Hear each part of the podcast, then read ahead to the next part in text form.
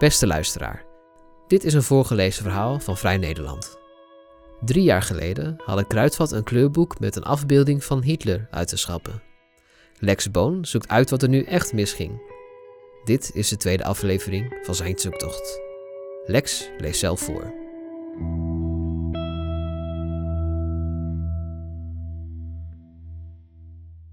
Voor de ingang van Kruidvat staan twee rode rekken van staaldraad, gevuld met zakdoekjes en keukenrollen.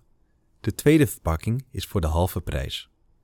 Deze kruidvat zit naast een vestiging van Big Bazaar, die als slogan bijzonder veel bizar goedkoop heeft. Iets verderop is een zeeman en in het moderne winkelcentrum aan de overkant van de straat zitten ook Ethos, Blokker, Hema, Albert Heijn en Gal en Gal. Welkom in Kloonstad, zoals Britse onderzoekers ooit het gevolg van de opmars van winkelketens beschreven. Maar je mag hier ook Pijnarken noemen, de plek waar ooit een in India geproduceerd kleurcodeboek met een afbeelding van Adolf Hitler werd verkocht. En ik ben vastberaden om uit te zoeken wat er precies misging bij de totstandkoming van kleuren op code, rustgevende kleurprojecten met kleurencode. Nadat het nieuws in het voorjaar van 2017 bekend werd, reed een fotograaf naar het dorp tussen Delft en Soetermeer en belde hij aan bij de familie die de fout had ontdekt. De foto die hij maakte ging via de internationale persbureaus al snel de wereld over.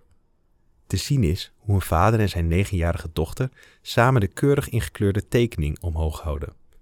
Hun omhoogstekende mondhoeken verraden een vrolijk makende verwondering over de curieuze samenloop van omstandigheden die ervoor heeft gezorgd dat er nu een fotograaf in hun woonkamer staat. Tegelijkertijd heeft hun blik ook iets verontwaardigds, alsof ze willen laten weten dat het eigenlijk echt niet kan, een kleurplaat van Hitler. De familie had destijds verschillende media te woord gestaan, maar op de berichten die ik via sociale media stuur, kreeg ik geen reactie. Als ik de vader op een telefoonnummer van zijn werk bel, meldt een collega dat de man geen interesse heeft in dit gesprek. Gelukkig heeft hij online een aanwijzing achtergelaten. Een foto van de achterkant van het boek, met daarop onder andere de naam van de Belgische uitgever Trifora. Op hun site lees ik dat ze een dynamisch en flexibel bedrijf zijn, dat vooral actief is in de Europese kinderboekenbranche. Voor grote afnemers als supermarkten, boekenclubs en winkelketens produceert Trifora boeken op bestelling. We weten nog altijd niet hoe het heeft kunnen gebeuren. Het was natuurlijk een fout, maar wel een ongelooflijk gevoelige, zegt de eigenaar van de uitgeverij. Hij is ontstemd dat ik hem hierover bel en wil er niet te veel over kwijt. Alles wordt, door mensen die reageren in deze tijd, helemaal uit zijn verband gerukt. Ja, ja, zegt hij op de vraag of hij daarmee bedoelt dat hij destijds haatberichten kreeg. Daar wil hij het bij laten en hij vraagt of ik zijn naam niet wil noemen. Ik heb het liefst dat er niet meer over gesproken wordt. Dat is voor iedereen die daarbij betrokken was de beste oplossing. Wat bedust hang ik op. Dat het ultieme kwaad in een onschuldig kinderboek terecht was gekomen, is iets waar ik af en toe nog steeds wat besmuikt om kan lachen. Als ik een rotdag heb, besef ik dat het altijd erger kan. En dan denk ik aan het moment dat iemand een telefoontje kreeg. Uh, hallo? Klopt het dat in de duizenden kinderboeken die we net in de winkel hebben gelegd een kleurplaat van Hitler staat?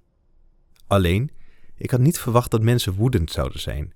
Er had toch overduidelijk niemand de intentie gehad om niets vermoedende Nederlandse kinderen Hitler en zijn gedachtegoed te laten verheerlijken? Bovendien waren de kleurboeken direct uit de winkel gehaald en kwamen er excuses. Dan kan je toch niet echt boos worden of je gekwetst voelen? Er was hier toch helemaal niets ernstigs aan? Maar misschien dacht ik het te licht over. Mijn familie is tenslotte niet vermoord door de man die met een gestrekte rechterarm op de kleurplaat staat. Veel later bel ik voor de zekerheid Frits Sparend nog even om te vragen hoe hij naar dit voorval kijkt. Grappig vindt hij het niet hij kan zich voorstellen dat je als ouder niet blij bent als je kind opeens Hitler aan het inkleuren is. Maar echte problemen ziet hij ook niet. Hij begint over de vrijheid van meningsuiting, dat hoewel het niet altijd per se hoeft, alles wel gezegd en getekend moet kunnen worden. Kortom, zegt Barend, zo'n dreigmail sturen is erger. Wat nu? Het is niet het meest soepele begin van de zoektocht.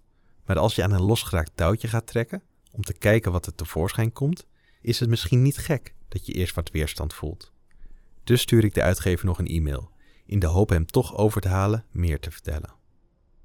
Het antwoord is een vriendelijk nee met een dreigende afsluiting.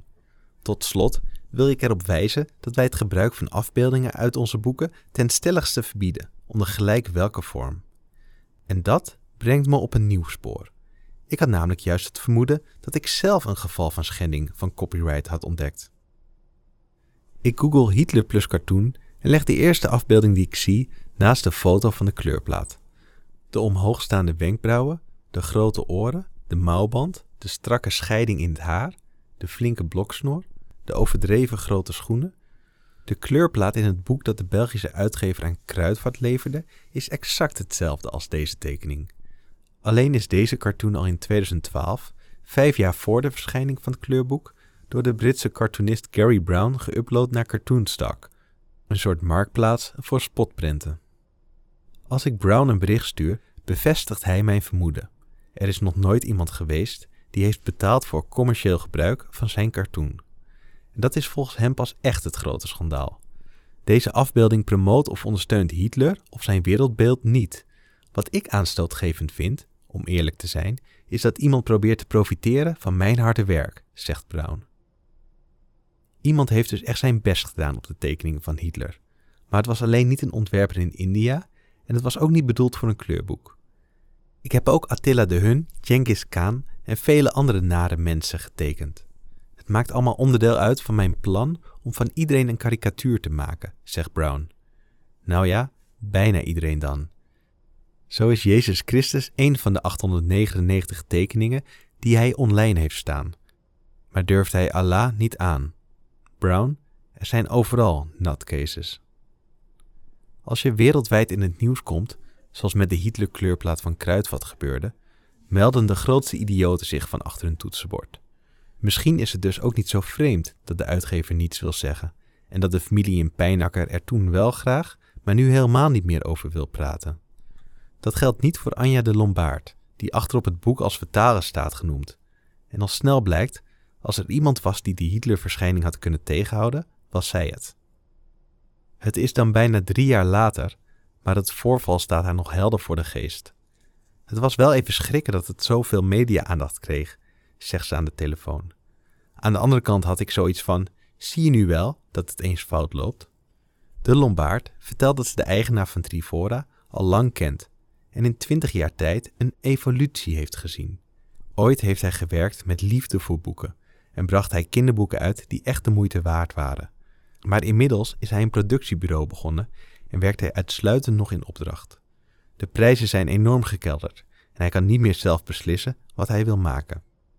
De boeken haalt hij uit Maleisië, Polen en weet ik waar allemaal. Ik heb al vaker de vraag gesteld of de kwaliteit die daar geleverd wordt wel in orde is. Omdat ze hem al zo lang kent, blijft ze hem af en toe helpen met de productie.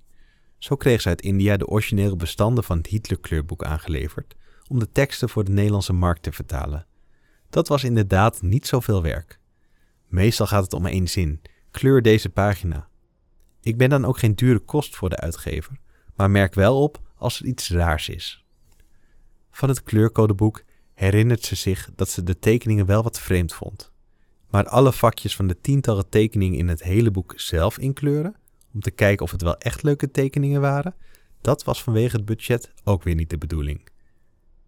De Lombard zegt, en dan krijg je dus dat je niet precies weet wat je uitgeeft.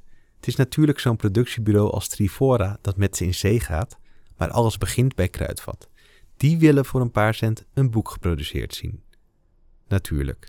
Deze zoektocht zal uiteindelijk wel eindigen in India, maar begint bij Kruidvat. Ik loop de winkel in Pijnakker binnen en ruik de typische mildzoete geur van deodorant, tandpasta en shampoo. Overal staan grote rode borden met actie, die het gevoel geven dat alles goedkoop is, ook al is dat het niet.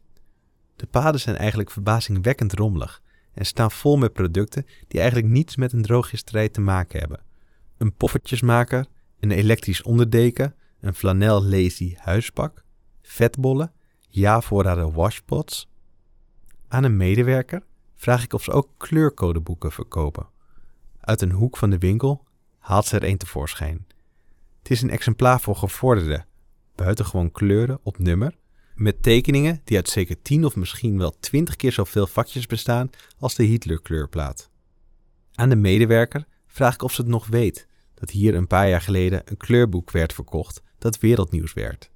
Ze zegt van niets te weten. Was dat specifiek iets voor pijnakken?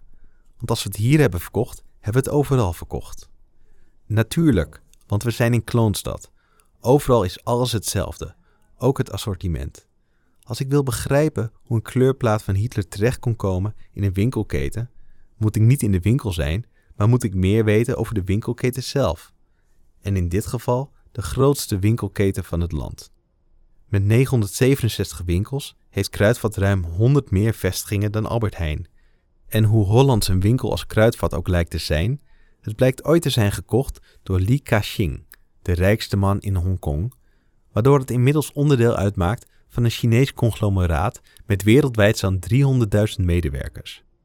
Dat bedrijf bezit niet alleen winkels als Kruidvat, maar houdt zich ook bezig met havens, infrastructuur, energie en telecommunicatie in meer dan 50 landen. Net zoals het kleurcodeboek dat ik voor 2,99 in Pijnakker koop, hij is niet in de aanbieding, bestaat ook deze plaat uit veel meer vakjes dan ik had verwacht. In de volgende aflevering, steeds verrassend, altijd voordelig. Wil je vaker een voorgelezen verhaal van Vrij Nederland beluisteren?